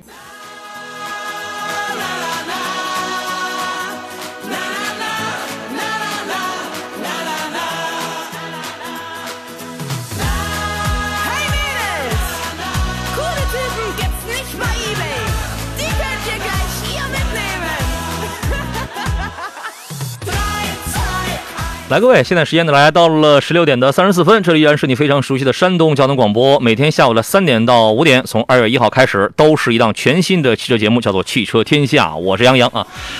每天呢一个礼拜7天全都是日播，全都是直播啊。但是呢，每天会根据节目内容设置的不一样啊，我们每天会服务汽车的方面也会不太一样啊。周一呢，我们做的是2个小时的新车挑选啊。我们这个节目甭管是在哪个点位、什么时间开播、多长时间，总是有解答不完的这些个选车、买车的问题啊。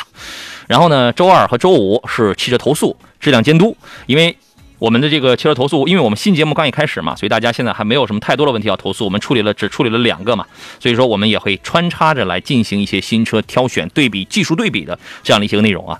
周三呢，这是周二跟周五，然后呢，周三呢是这个新车跟二手车啊，周四是车险跟维修保养，然后星期六是新车跟维修保养，然后周天是新车跟二手车。OK， 欢迎大家这个慢慢的，大家就那个熟悉了。上周三节目开播之后啊，再走1个礼拜，大家慢慢就这个熟悉了啊。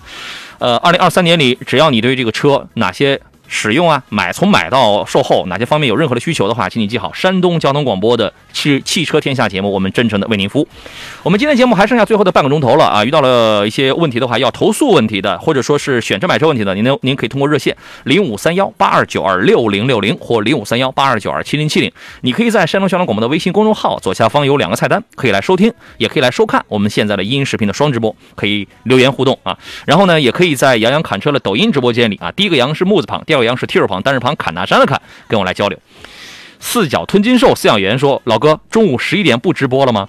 我中午11点的节目，这都搬家了，都搬到下午3点了，怎么着啊？我11点给大家，就是给那些养成习惯的老听众，我再播一场呗。”不直播啦，好吧，以后下午3点来找我啊。刚才前头10分钟之前的那个听众的问题，我觉得我们已经回复完了。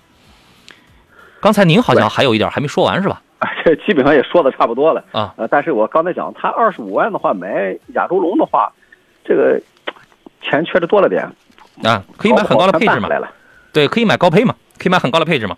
然后呢，如果他真要买这个插电混动，而且还真要买轿车的话，他可以看那个 GTE 啊，大众家里的这个帕萨特呀、什么迈腾啊，就是这种 GTE 啊， 1.4T 配一个小电机啊，纯电跑不远。纯电现在能跑到90了吗？出90的电池了吗？没有吧？之前就是55公里啊。很短啊！你每天如果就在这，你比如说我估计50肯定够，为什么呢？我跟他差不多，我1年也就你看啊，我每天上下班来回单位啊，10几公里，来回也就10几公里，但是不排除你可能有堵在路上的这个时候，是吧？可以选这种小电池的啊，那你自己去听听吧。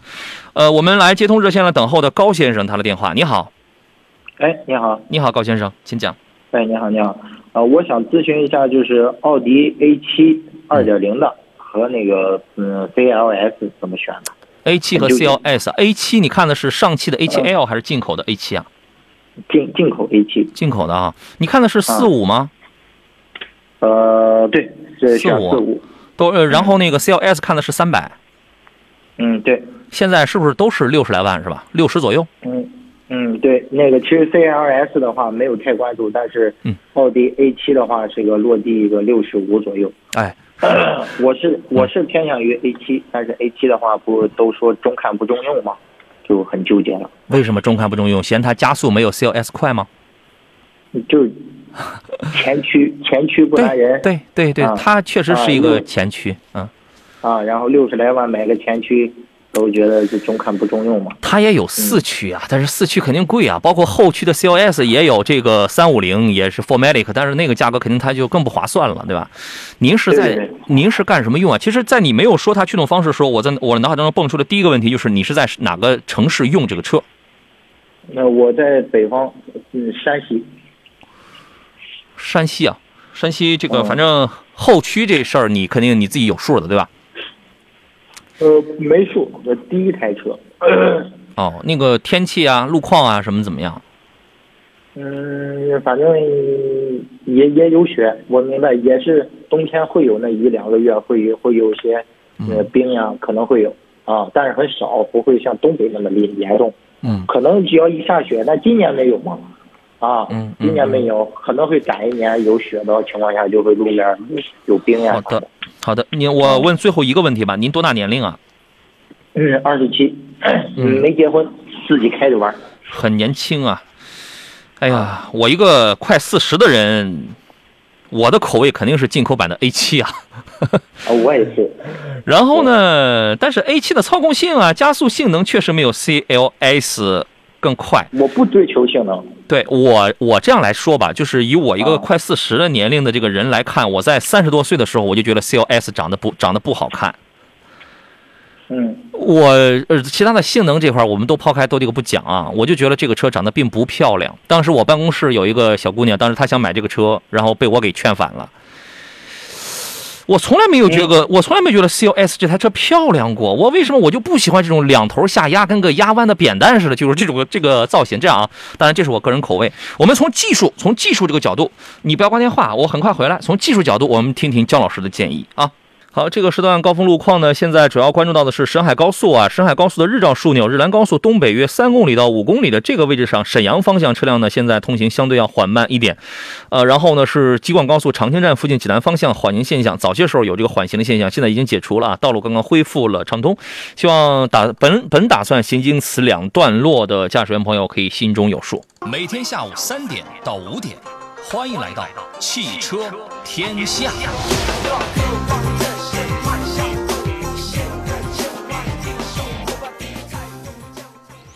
来，我们继续回到今天最后一段的汽车天下的直播当中来。我想问一下这个焦老师啊，焦老师跟高先生现在都在线啊，焦老师您对于高先生刚才的这个问题是怎么看的？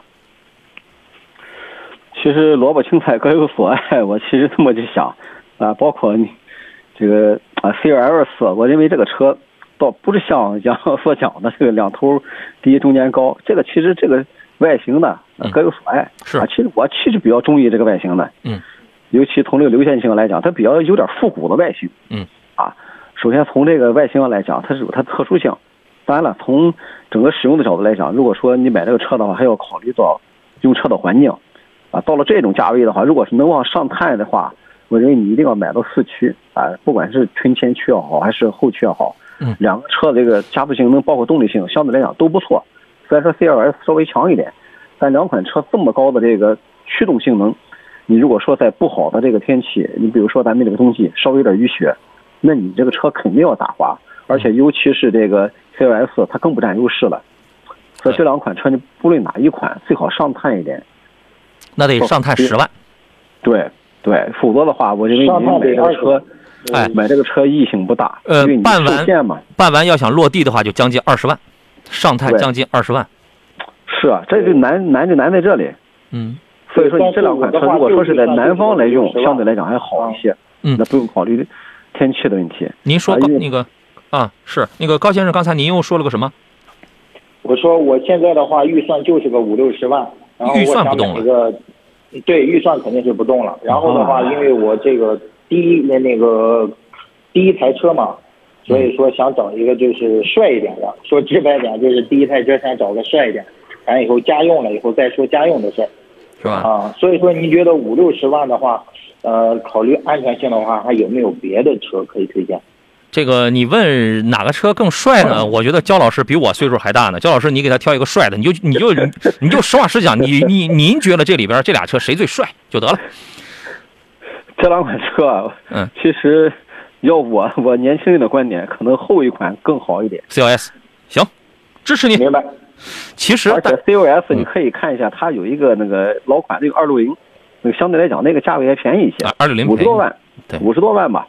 这个因为咱们车主刚才讲了，你50-60万的预算，你硬往上去抬很高，那也不现实，因为你加上这个整个车辆购置税等等，嗯，还是不划算的。然后这个价位，你比如说50-60万，新能源车考虑吗？嗯，不考虑啊，新能源这个是不考虑，不考虑还有什么别的比较帅的？我觉得没有啥了，也是。没啥了，因为我刚才我问你新能源，我突然想到蔚来那个 ET7 啊，你能拿一个很好的配置，那个车我觉得还挺帅的，其他的就那个没啥了。还有就是19年的这个二手 A7 带Quattro带 3.0T 3.0T 6缸是吧？对对对对，你说这个能入手吗？就在如果说我买不被坑的情况下，这个值得入手吗？性能肯定没问题啊，对，可以入手，但是一定要和对方好好去谈。一个是看车况，第一个一定要去看车况，第二个如果这个车相对来讲，因为它进口车嘛，你用起来之后，后期的保养费用、配件都是肯定是非常高的，嗯，那这一点要引起注意。如果车况好，你买这台车无所谓，可以用，嗯，没问题。尤其是这个四驱版本，我认为更值吧。而且它是 3.0T 的这个六缸啊，你比如说同期对比的话 ，CLS 的那个 4Matic 那个版本的话，它还是个四缸的，对吧？你到了四驱这个层面上 ，CLS 就没有55的 A7 那么的强，那么的猛了。所以现在纠结的就是我们在不添钱的这个情况下，在 2.0T 里边来选的话，确实是非常接近，有点纠结。嗯，你可以考虑一下焦老师刚才那个建议，他可能觉得 CLS 漂亮。啊，是，焦老师说这个萝卜青菜各有所爱嘛。是啊，所以说就坚持在这个了，但是就是说中看不中用嘛，就是我也在，所以说我再考虑考虑，还得再考虑考虑。行，对，还有最后再补充一句，说这两款车保值都不好啊。啊，是你买过来之后一定要注意，就说它后期的这个保养费用都不低，而且保值非常不好。嗯。明白，也确实考虑考虑有没有这个必要，也确实是。行，那您考虑好吧，感谢啊，好嘞，再见，拜拜。我们山西的听众啊，这个是来回复几个问题。有朋友发了一个微信说：“老师你好，这两天呢看了我有两个小电动车啊，一个是50宏光的 mini， 还有是mini 的马卡龙那个版本，还有一个是奇瑞的冰淇淋啊，比起来更推荐哪一款？平时上下班代步，每天大概30公里，这俩车都有那种纯电跑170公里的。你比如说，我不知道你买哪个。”配置啊，你比如说你都买5万出头了，那么他们续航是一样的，都是磷酸铁锂电池，对吧？三电这个质保什么都是，我记得应该都是一样的吧？续航都是跑170公里，没有什么太大差别。这俩车就是销量、长相、配置、空间这几个方面略有一些小差距吧。我个人会倾向于宏光 mini 的马卡龙，为什么呢？马卡龙版本的这个宏光 mini 啊，底盘跟配置就都上来了，比如说给你用上多连杆的独立后悬架，配置方面也会好一点。啊，我个人我会占这个吧，但是它没有冰淇淋空间那么的舒展啊。焦老师，您给他推荐一个。啊，还是主持人那个讲的很细了。两款车的话，你要不然的话就看重空间，要不然的话就说啊，这你也别说性能了，其实有多连杆，这两款车在这种级别上，相差也不是特别大。对，反正都是4-5万的这种小电动车，你说它本身这个车它重量不重，如果说你是到了那个2吨以上的车，对，或者1吨。6-7以上的车，那这个悬架太重要了。对，是你这个大家就是在这种低端价位的这种电动车啊，我们就是满足完成一个代步的这种任务就可以了。这都是主流品牌，是吧？50的 mini 这是所有电动车里卖的最好的。哎，也不能这样讲啊，你也得有一个时间线啊。这个人比亚迪卖的，人家刚刚上个月还15万台呢，是吧？在小型的电动车里边吧，它是最热的，也是卖了目前为止卖的最好的，对吧？可以考虑这个啊，咱们接通热线上等候的旭先生他的电话。你好，哎，你好，旭先生，请讲。那个，请老师帮忙比较一下这个比亚迪汉和这个特斯拉那个 Model Y 那个入门级的这两个车做个比较，我做个选择。汉EV 啊，就纯电的，跟特斯拉的25万9千9的 Model Y 是吧？对。您多大岁数？我42。42，那您是想要点什么？要舒适点儿，还是想要运动？我对这些并不是太掌握。我是一年之内我能跑3万公里，这是一。二一个呢，我是做销售工作的，这个车呢主要是，反正在室内跑路用。一年3万公里跑路用啊？嗯。每天在车上的时间大概有多长啊？在车上的时间不多，但是跑路挺多的，就室内到处跑，就城市室内跑。长途的话，我要开油车，这个没问题啊。因为我要看你开特斯拉时间长了累不累啊，你知道吗？嗯，你做销售啊，你做销售的话，一年3万公里，你这电车你跑3万公里倒都无所谓。反正这俩车无论是400的还是500的，都能满足你这个几天充一次电，无非它就是几天你充一回。而已，对吗？对，焦老师，您帮助他来判断一下，来了解一下他自己的这个需求吧。确实比较难选，这两款车因为各有它的出色之处。因为特斯拉的整个的这个控制系统，软件控制它的强项，并且它那个人工的这个驾驶辅助系统也是非常强大的。AP 啊，对，除此之外，或者说我心里边有个坎儿，什么？就是特斯拉的那个刹车的那个事儿。说老是过不去这个坎儿，其实我挺喜欢这个车的。对，我正要给你讲这个事儿。特斯拉的话，其实它最大的一个缺陷就是在整个系统的这个制动系统这个 bug 上。但是特斯拉还有一个非常大的特点，除了单踏板这个问题之外，特斯拉很大的特点什么呢？它整个的这个车辆的安全性还是比较高的，它确实是或者说咱们说吧，它精壮，这个车敦实，结实，可能说对结实，也在前边发生的一些事故相对来讲都反映了这个车整体的抗撞度、抗撞程度是很高的啊，它对成员的保护非常好啊，这一点跟你讲。除了前边咱们这个不确定的一些刹车问题之外，啊，这个车还是非常值得买的。汉的话，当然安全性很高，因为现在新能源车嘛，整体的框架啊，包括以这个电池作为一个整车的框架来看，它整车的安全性很高。但从整个这个软件技术来讲，那肯定还是特斯拉占优吧。那我建议你做销售嘛，还是本着你自己这个内心喜欢，我可以去购买。我给您补充一下啊，因为我刚才我记得我重复了2遍，你是做销售工作的，对。然后呢，我是这样想啊，包括刚才我为什么问你在车上的时间多不多？特斯拉 Model Y 的目前降价降到25.9万之后，有一定的性价比，这个车的续航600多公里一定是够用的。然后呢，但是这个车配置很低，调教偏硬。结合您42岁的年龄，你可以去试驾一下，你感受一下这个车的也没什么很豪华的配置，做工也比较的简单，然后底盘悬架调校确实是硬。你要是咱年轻朋友要买这车的话，我毫无疑问你就买这车就得了。而且呢，我经常说特斯拉的这个3跟 Y 更像是一个，它的第一功能是一个社交名片，所以这是我为什么现在在考虑你是做销售工作了这么一个很重要的原因。这个车就像是一个销售名片，你看看你的客户群体是一个什么样的一个特质，对吧？那么你要比谁更舒适性要更好一点的话，这个是汉的舒适性会更好一些，包括做工也还可以，汉的做工其实也不是多尽善尽美。那么 Y 的主要特点是在于，第一是品牌力，它是个社交名片；第二是操控性；第三是软件程序这块它会更好一些。所以也就是你说啊，也就是说我这个新节可以不用去考虑它，是不是？你要是在意的话，你包括我要买这个车的话，我也会在意这个。那么我们觉得我们可以做一个工作，就是去查一查或者去了解一下发生这个刹车问题的人到底有多少。是达到了一定的很大的量，还是怎么着？我说实话，我目前这个阶段我确实不会是谁也，你奔驰也好，你其他谁也好，我不会因为这个车发生了一次性的问题，我会因为批量性的问题而不去买它，或者我去批评它。但是如果说是只是一个很小量的这种的话，我可能会比较看淡一些。明白，仅代表我个人观点啊，这个我不知道焦老师是否赞同呢？对，赞同，因为我本身也想表达这个意思吧。因为考虑到咱们这个车主啊，或者说咱们这个准车主，你想买这个车，我这个使用的那个对象啊，是不是让别人去看？因为你买这个特斯拉的话，已经代表什么？我人思想比较超前。啊，从生意场来讲的话，如果说你就和一些年轻人去打交道的话，那或者说我就从事一些软件业或者其他一些这个热门行业的话，那 Model Y 也是本身你自己一个更好的形象。但是确实它比较简单，因为我坐过这个车，里面确实真没什么东西。对，但是人空间设计的真挺好啊，后排的大空间，后备箱、前舱盖的是吧？对，对，行，那我明白了。对，试试研究研究，是不是？对，试驾可以，好，那就这样了，好，谢谢，好嘞，再见啊！